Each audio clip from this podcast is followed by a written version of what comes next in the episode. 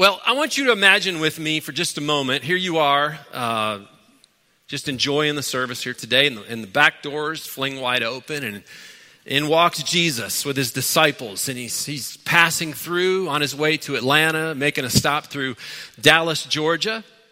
And he makes an appearance at Westridge Church. I mean, that would be amazing, wouldn't it? I mean, just to have him here. Uh, those of us who stayed up late for the fight would have really wished they would have been here uh, today to see that happen. But, but Jesus is in the room and, and, and he goes from person to person, just walking the aisles, just looking at each one of you, and he, and he asks a very simple question What do you want me to do for you? What do you want? Um, what, what do you need from me today? Here's how I think those conversations would go. I think some of you would say, Lord, if I could have anything I would want, I just would want for you to heal me from this depression or this anxiety I'm dealing with. Or, or, Lord, would you heal my mother of this illness that, that's robbing her of her joy and of her, of her very life? Or Lord, if, if, if I could ask anything from you today, would, would you bring this, bring the love back into my marriage? Because my wife, and I are struggling, and, and, would you fix our marriage today? Or, Lord, would you please help my husband to believe and be saved, and for him to be the spiritual leader in our family that, that I'm just praying and longing for him to be? Or, Lord, would you please deliver me from this sinful habit that's just destroying my life? Or, Lord, would you, would you bring all of this division that's happening in our country, and would you bring us together? Would you take what's broken and make it unbroken? See, I don't, I don't think we would at that moment, I don't think any of us would go, hey, God, can you give me a new car? Can you, can you give me nicer clothes? Can you give me a bigger house? No, no, we, I think all of us in this room, if we were honest, we want something more important than that. We want something that, we want something deeper than that, something that impacts us. We, what we all want in this life, every one of us, is to experience wholeness to experience wholeness. What, what is wholeness? Wholeness is an undivided or unbroken completeness. An undivided or unbroken completeness. Wholeness occurs when the broken becomes unbroken, when the, when the divided becomes undivided. It's, it's, it's when the mess gets fixed in our lives. It's when, it's when the sick are made well. It's when, when what is unhealthy in our family is finally made healthy. Wholeness. In John chapter 10, stay on Mark 10, but in John 10, Jesus is teaching about the difference between a shepherd, a good shepherd who loves his sheep, and an enemy who comes in in a very um, sneaky way to try to harm the sheep. And in a very popular moment verse here, he says in John 10 10, he says that the thief comes only to steal, kill, and destroy. He says, But I've came that they may have life and have it more abundantly.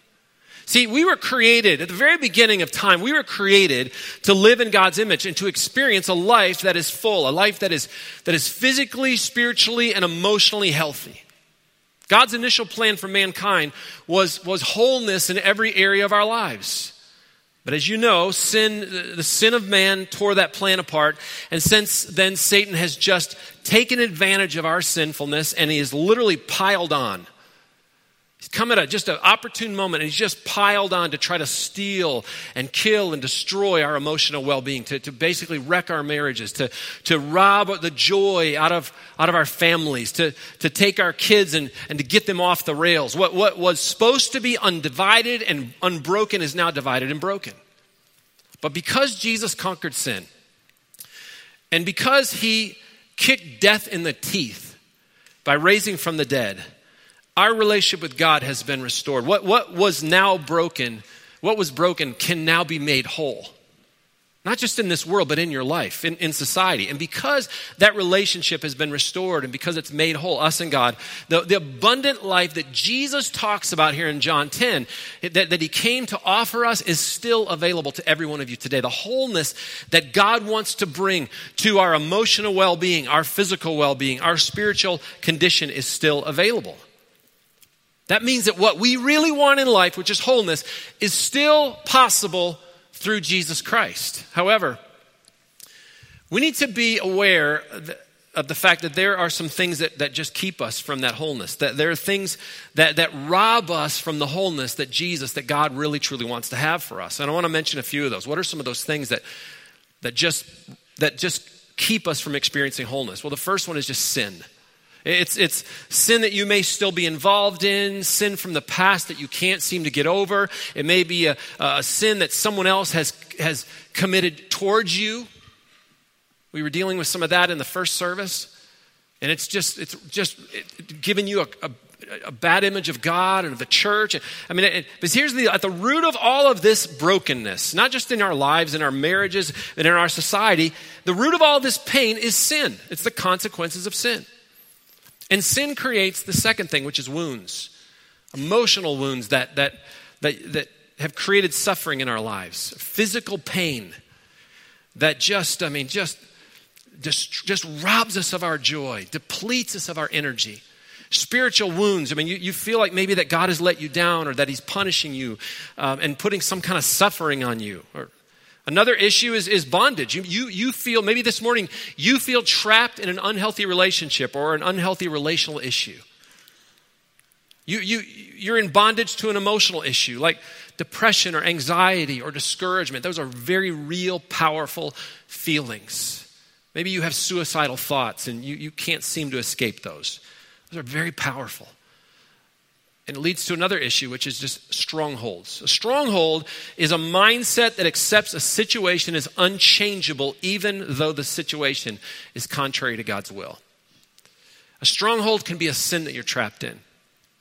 A stronghold can be an attitude that you just can't let go of, an unhealthy thought about someone or, or something that has a hold on your life. What, what is it that's holding you back this morning from experiencing the wholeness that God wants for you? And if Jesus were here today, what would you need him to deliver you from? What would you ask him to do for you? What can I do for you? Well, in Mark chapter 10, there's a there's a story of an encounter that Jesus has with a blind man. Now, this is an interesting story, and you need to understand this because it's powerful. Because back during the time that this story took, took place, if you had any kind of physical disability, anything at all, you were treated as a social outcast. There was a belief that you were cursed by God, that somehow God was throwing his anger down on you and, and he's throwing his wrath maybe on your family as some kind of punishment for sin. And so as a result, people that had physical challenges were marginalized and treated poorly by society. And that led, as you can imagine, to emotional, emotional issues like loneliness and shame and guilt and depression and anger. I mean, some of those people actually took their lives. I mean, imagine this feeling that God is angry with you, so he's put something like that on you. You can imagine the spiritual issues that this caused. If, you if your family member had a physical disability, your idea of God was that he was nothing more than a God of wrath, a God that caused suffering on your life, a, a God, a God that caused children to suffer a God that inflicted pain on people that he supposedly loved. And all of this was a false view of God the Father. But imagine the brokenness and pain that someone like this dealt with on a day to day basis. Everywhere you turn, there was rejection. There was rejection from, from, from your family. You were a constant reminder of God's punishment on your family. From society's point of view, you were not worthy of a relationship with other people. You were, you, you were not worthy to have friends. I mean, why, why bother with someone who's cursed, right? From, from, from your point of view, why even live? In your mind, you're an object of wrath. You aren't worth loving. There's, there's, there's no hope for you. So, again, imagine the, the physical, emotional, spiritual bondage that someone like this experienced all the time, the, the deep feeling of hope, hopelessness and pain. And then one day, Jesus walks through your village. You live in Jericho. Jesus walks through your village. You've never seen him before, but you've heard people talk about him. You've heard that he heals lepers, people, people who are paralyzed. You've, you've heard that he's raised a friend from the dead. You, you, you heard a story that he actually calmed a wicked storm by just speaking peace over it. You, you heard someone talking one day as you were hanging out by the gate of the city that he's actually caused blind people to be able to see again. Now let's take a look at the story between Jesus, Jesus and this man by the name of Bartimaeus. In Mark chapter 10 verse 46, it says, "And Jesus and his disciples came to Jericho. And he was leaving Jericho with his disciples and a great crowd of followers, Bartimaeus, a blind beggar, the son of uh, Timaeus, was sitting by the roadside. Now, Jericho was a wealthy town. It's very common to have beggars sitting by the roadside or by the gates begging people for money. And blind Bartimaeus was one of, one of those guys begging. Verse 47. And when he heard that it was Jesus of Nazareth, he began to cry out and say, Jesus, son of David, have mercy on me. And many rebuked him, telling him to be silent. But he cried out all the more, Son of David, have mercy on me. Now, again, hearing that Jesus of Nazareth was walking near him, Bartimaeus, the Bible tells us, Bartimaeus, he doesn't start yelling. He is crying out with everything he has for Jesus to have mercy on him. And notice that he calls Jesus the son of David. In other words, Bartimaeus is acknowledging that Jesus is the Messiah. Jesus is the son of God. He is the second person in the New Testament to do that. Peter was the first. But those who were following Jesus, they begin to rebuke Bartimaeus. Remember, he's a social outcast. In their minds, he, he, he should not be addressing Jesus. And so they're telling him to be quiet, be silent, and leave Jesus alone because who is this guy? He's unworthy to talk to Jesus. And Jesus was a Jewish rabbi. And as sad as this sounds, the normal Jewish rabbi back in the day here didn't engage in the lives of people like Bartimaeus because he was an object of God's wrath. He was cursed by God. But old Bartimaeus, he, begins to yell even louder. As the crowds are rebuking him, he screams out louder, Son of David, have mercy on me. And at this point, in verse 49, the Bible says, And Jesus stopped and said, Call him. Call him over here. And they called the blind man, saying to him, Take heart, get up, he's calling you. And throwing off his cloak, he sprang up and came to Jesus. And Jesus said to him, What do you want me to do for you? Now listen, Jesus is on a mission here. He's on his way to Jerusalem. He had some important business to take care of. What kind of business? Well, he was going to sacrifice his life for the sins of mankind. But he stops for Bartimaeus and he tells his followers, he says, call him to come over here. In other words, Jesus stops what he's doing as he's leaving town and he gives this man some time. I'm very convicted by this moment, by the way. Because I can't tell you how many times I'm, I'm, just blowing through a crowd, blowing through whatever, trying to get where, wherever I'm trying to go. And sometimes I forget that there's guys like Bartimaeus who just need a touch, just need to be reminded that they're loved, just needed someone to engage them. I want you to know every word in this story is important. Every word has great meaning. Bartimaeus takes this. Bartimaeus takes the only possession, which is which is his cloak. It's, it's, the only thing he owns, probably, and he probably would hold it out so that he could, you know, gather coins or whatever people would give him. And he and he tosses it aside to come to Jesus. And I love the question Jesus asks this man: "What do you want me to do for you?" Now that appears to be a strange question from Jesus, especially to be asking a blind man, because Jesus knows he's blind. First of all, he can see it, but the second thing is he's Jesus. He knows what's going on in people's hearts and their lives. But he wanted Bartimaeus to communicate his need for him and to express his faith. He wasn't trying to get information, he wanted to hear his faith. And the blind man said to him, Rabbi, let me recover my sight. What do, you, what do you want me to do for you? Rabbi, let me recover my sight. In other words, Rabbi, I want to see. In other words, Rabbi, I want to be made whole. Bartimaeus communicates his belief and faith in Jesus, not just by calling him the son of David, but, but here he calls him rabbi. In Aramaic, it means my Lord and my master. Now, the only other person to address Jesus this way was Mary Magdalene in John 20, verse 16. It's very after Jesus had raised from the dead, she, she sees Jesus in this resurrected form, and, and she calls him Rabboni, and it is a very personal expression. And Jesus responds to Bartimaeus, and he says, Go your way, your faith has made you well. And the Bible says immediately he recovered his sight and followed him on the way. He became a fully devoted follower. In an instant, Bartimaeus is healed. Jesus said, Your faith has made you well. Your faith has made you well physically. Your faith has made you well emotionally. Your faith has made you well spiritually. Bartimaeus was whole in every way. Now, this is important because it, it wasn't the amount of Bartimaeus' faith that healed him, he was healed because of who his faith rested in. His faith rested in Jesus Christ alone. Bartimaeus could start to start again because Jesus had made him whole.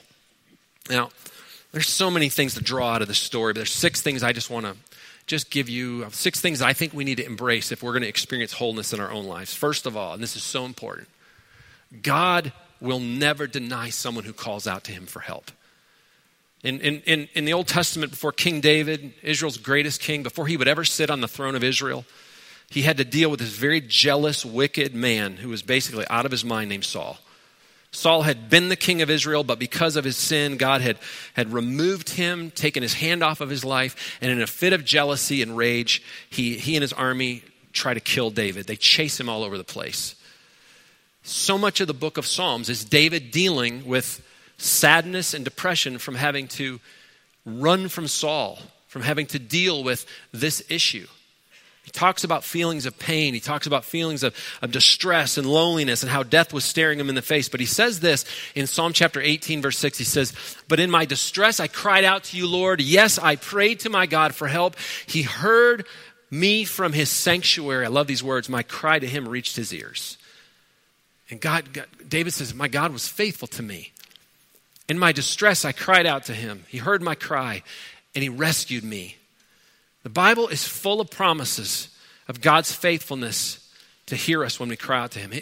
His, willingness to listen and engage the issues of our lives. Over and over again, we see these, these promises that God makes to us.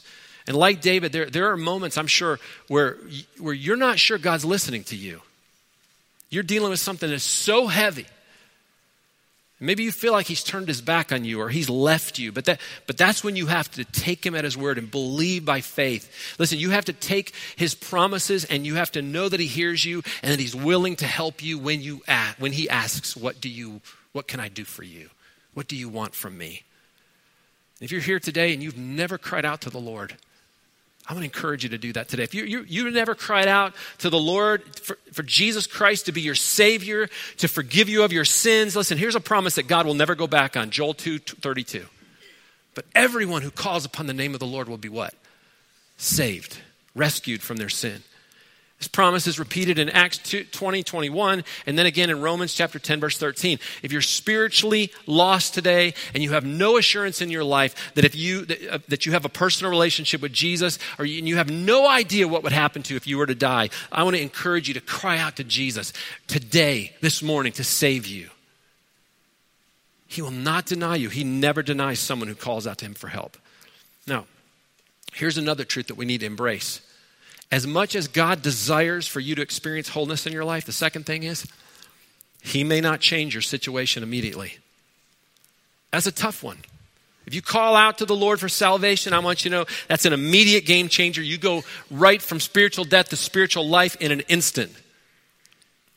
However, you may be calling out to the Lord this morning for physical healing or emotional healing. And while you know, because the Bible says that He hears you, we know sometimes that He doesn't heal immediately. Sometimes it doesn't even come in this lifetime. Back in 2014, um, my wife and I were sitting in the, in the, in the stands, the baseball uh, field at North Paulding High School, and our youngest son, Zach, was playing baseball. And we watched him steal second base and go to third, and he slid into third. And when he got up, we noticed that he was just kind of really struggling, holding his lower back. And what appeared to be a sore back from sliding into third base, just a routine baseball move, turned into a three year ordeal. 18 different doctor's visits, many x rays, several MRIs, a lot of physical and emotional pain. It was a journey for, for Zach and, and his nurse, Amy, over here, who just took it upon herself to, to get this boy well, to figure out what was wrong with him. And during that time, he, he, he had to stop playing sports altogether because he couldn't just couldn't do what athletes do, normal motions. Had to give up baseball and wrestling. So much of his friendships were connected to sports, and there was an, those, some of those were immediately gone. He could barely sit in a chair without shooting pain. He had to carry a, this donut pillow through the halls of school and sit on it because even when he sit on that, he was just in so much pain. It, it, was tough for him to ride in a car because if he hit a bump, just the, the vibration of the car hitting a bump would just shoot pain up his spine. And so many times during that period, he would leave the church. I mean, he would, he would leave the, like I was be preaching and I'd, I'd see him slide out and go through that door into a green room back there. And he'd lay down on, on my couch and just be in tears. because he was in so much pain. And I just, wow, for, for the first few years of this, it just took a toll on him in every area of his life. And uh, man, I'm so thankful for some of the friends that he had in his life. I, I'm seeing my man Evan Cave right there. Evan, you were Zach's best buddy during that whole time, and I thank you for that. But during that same time, my oldest son Taylor discovered he had a broken bone in his lower back during his senior year of high school. That, that, that break turned into a slip disc in his lower back in his junior year of college. And he ended up missing several weeks of, of, that college baseball season, only to come back. And then the, the second to the last series of the year, he had a collision. He was playing third base, had a collision with the catcher, broke another bone in his lower back. And so it was three years of praying for Zachary before his back was healed and his pain was completely gone. If you were to take an x ray of, of Taylor's back right now, you would probably still find two breaks in two different locations and a slipped disc. And it's hard to watch. I mean, it's been hard. We, I haven't talked about this. But it's been hard to watch my, my, my, my boys, my sons deal with this kind of pain. But I've watched, here's what I've watched I've watched God carry them and grow them as a result of it. And He didn't change their situ- situation immediately. Amy, we, Amy and I have been crying out. And he didn't change the situation, but, but he used their pain to draw them closer to him and to deepen their faith. He used it to mold them into great young men of faith. But there have been, there have been moments in our humanity, in all honesty, as Amy and I are crying out for God to heal, that we just, God, give us some understanding here because we can't see what you're doing.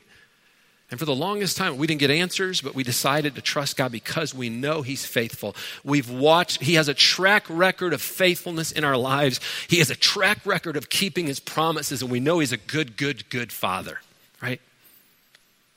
And I listen, I've watched Great Christian people with a lot of faith struggle their whole lives with physical pain, emotional pain, and never receive the wholeness and healing that they prayed for here on this earth. And God did not choose to hold back because of a lack of faith. And sometimes we hear that. The reason God's not healing is you because you, you have a lack of faith. Nah. Sometimes in, in His sovereignty, God chooses to give them healing and wholeness that they were praying for as they enter into heaven. We may have all, the, all the faith in the world, but God may not change things immediately because He may be up to something else. He may be growing us in a way that only He knows He can. But here's another truth we need to embrace don't ever estimate the power of your faith. Don't ever estimate, underestimate the power of your faith. Here's how the writer of Hebrews puts it. In Hebrews 11, 6, he says, And it is impossible to please God without faith. Anyone who wants to come with, to him must believe that God exists and that he rewards those who sincerely seek him. There's something powerful that happens when we take our faith and we put it together with God's promises. When those two things come together, powerful things can happen. When we, when we believe by faith that God can take anything that is broken and make it whole once again, we are lining ourselves up to watch God do the miraculous. It took a lot of faith for Bartimaeus to cry out to Jesus. He didn't know how Jesus was going to respond to him. He, he, he had to overcome the fear of knowing that people were going to rebuke him. But he moved past his fears, and by faith, he, he believed that Jesus could heal him and Jesus could save him, and that's exactly what happened. And Jesus told Bartimaeus, Bartimaeus, it's, it's your faith that has made you well. Now, I feel like I need to, to say this fourth thing to you. And some of you have experienced this. And some of you experience it and you don't even know what's going on, but it's important to hear this. There are moments where you are in the midst of your darkest moments, in the midst of your darkest pain, that Satan will try to pile on. Satan will take advantage of a situation and try to pile on.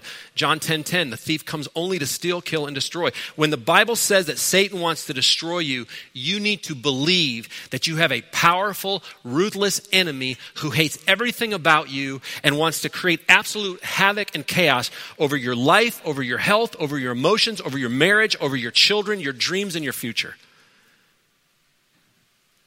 Some of you, uh, I've talked about this a lot. You may or may not know that, that my dad died very tragically in a whitewater rafting accident back in June 2004. And the day after that happened, I was home and, and I was sitting on the front porch of my house in, in Hiram when we, we lived at the time. And I had a, had a Bible that my, had, my dad had given me when I was in college. And I did something that I, that I tell people not to do, and I would tell you not to do this today, but in the midst of my grief, I did it. People do things in midst of grief that sometimes we just need to give them a little bit of grace over, by the way. I took my Bible and I said, God, I, I don't know what you're doing. This makes no sense to me. I don't understand anything that you're doing. I need answers right now. And I just said, I'm pointing to a verse. Speak to me. And here's the verse that I pointed to. Luke chapter 22, verse 31 32, Jesus is having a conversation with Peter. He's telling Peter that Peter's going to deny him three times. And Peter's saying, No way. And Jesus says this to him Simon, Simon, Satan has asked to sift you as wheat, but I have prayed for you, Simon, that your faith may not fail. And when you have turned back, strengthen your brothers. Now, honestly, I'm sitting there looking at this verse going, Really? Seriously? This is what I need. This is what I'm getting right now. Satan's going to come along now and sift me like wheat. And I just put that, I just put it aside. That's odd. And I didn't think much about it until a few months later. You know, in the midst of trying to build this building that we were involved in at the time, trying to get some big ministry endeavors off the ground, in the midst of tremendous grief, Satan hit me and my family every which way but loose for about a year and a half. And time and time again, I go back to that verse, reminding myself Satan's piling on. He wants to destroy me, he wants to sift me like wheat. But Jesus has a bigger plan here. He knew that if I didn't bail on him, that if, that if I didn't walk away from my calling, he would use this tragedy in my life when it was all said and done to strengthen others. Listen, some of you are in the midst of emotional pain right now. You're in an emotional battle, and Satan's piling on. Don't give in. Don't lose hope. Some of you experiencing physical pain in your life right now, and you don't have answers. And I mean, it, it's maybe the reports aren't good. Don't lose hope. Don't give up faith. Trust, trust the Lord at this moment. Some of you are struggling spiritually today. Don't let Satan stick his foot in your life and get what the Bible calls a foothold. You need to know Satan wants to take you out. He wants to pile on. But you remember this because of what Jesus has done for us, we, he wants us, the, the abundant life, the life that's, that's of wholeness, that, that's full, is still available to you. And he's using all of this to strengthen you right now. What Satan meant for evil, God is meaning for good. And then the fifth thing is this sometimes you have to make a choice in the midst of all you're going through to courageously move forward. There are, there are a lot of reasons we get trapped in our pain. But I think one of the reasons, the biggest reasons, is just simply fear. Uh, fear can paralyze you. Some of you are there right now. You feel paralyzed by fear. Listen to what Paul said to Timothy in 2 Timothy chapter 1 verse 7. This is a powerful verse. For God has not given us a spirit of fear, but instead of love, of power and of love and a sound mind. That means that God's desire for you today is for you to experience power, to experience His love, and to experience a sound mind. That's truth right there. There, there comes a moment in the midst of when we're really struggling that we just have to make a choice. Lord, as you're reaching out to me, I'm going to reach back to you and let you pull me out of this. Pull me out of this muck. Pull me out of this bondage. Pull me out away from this stronghold. And you have to move forward in faith. I, I was, as I was writing, as I was praying last night about what I was going to say to you today, I just started thinking about 20 years. Been reminiscing a lot the last several months about 20 years, our 20 year, year anniversary. And man, we've just experienced some amazing things being here for 20 years. But we've also had some tough, tough moments tough moments, tough, tough losses, tough ministry things that happened along the way. And we've had to choose to just trust God and move forward. But, I, but as I thought about that, one of the things I realized is that we never did it alone. There were moments where it seemed like the bottom dropped out and a friend would reach out to us. A family member would carry us through. When my dad died, our small group just literally carried us through.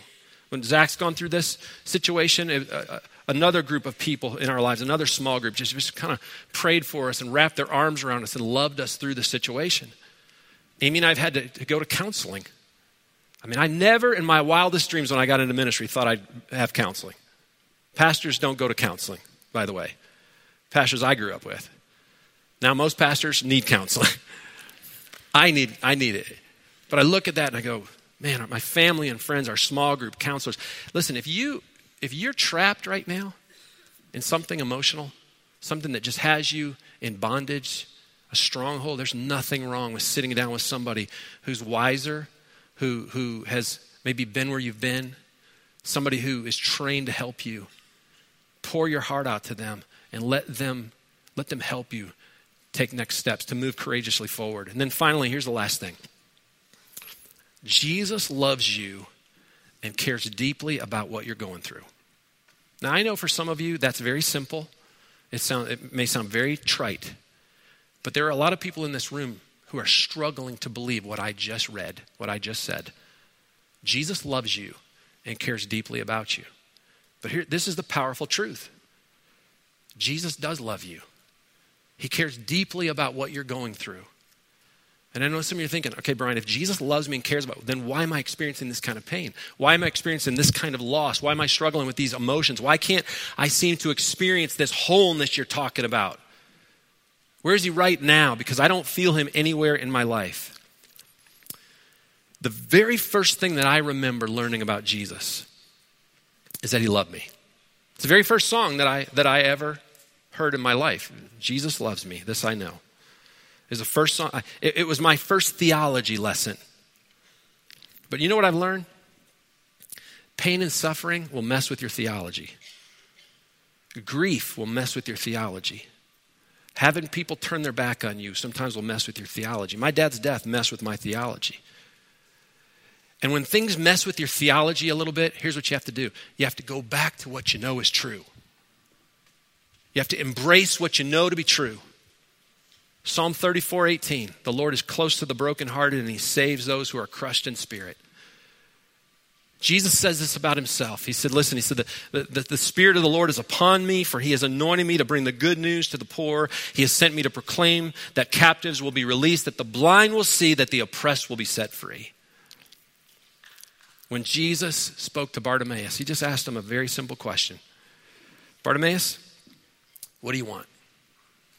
What do you want me to do for, for you? And Bartimaeus answered, Lord, I want to see.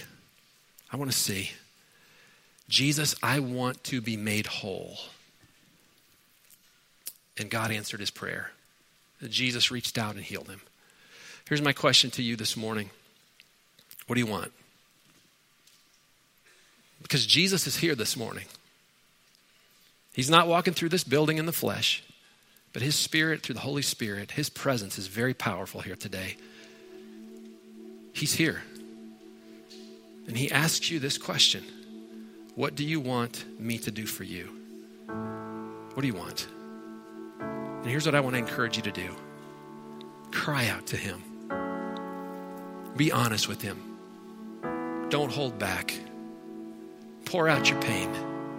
Pour out your suffering. Pour out your grief. Pour out your challenges.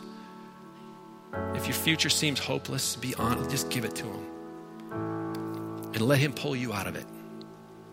He may He will always hear those things. He may not change things immediately. But He loves your faith. And He knows what your enemy's trying to do. He's willing to pull you out because He loves you and cares about you deeply. So cry out to Him today. Let's bow our heads for just a moment. If you're here today and you have never cried out to Jesus for salvation, Jesus gave his life so that things could be made right between you and God. And this morning, he asks you to put your faith and trust in him, to transfer your trust from you and what you believe in that's going to get you to heaven and make it, get you through life. Transfer all of that trust and faith and put it on Jesus Christ alone and say, No, it's not me. It's not my way. It's going to be Jesus and what he's already done for me on the cross. If that's where you are, would you pray with me at this moment? Just say, Lord, at this very moment, I put all of my faith and trust in Jesus. I cry out to you. And I trust the words that those who call upon the name of the Lord will be saved. And I ask you to forgive me my sins. What you did for me on the cross was enough. And I ask Jesus Christ to be my personal Lord and Savior at this very moment. I need you, Jesus. As honestly as I know how, I accept your gift of salvation. your rescue.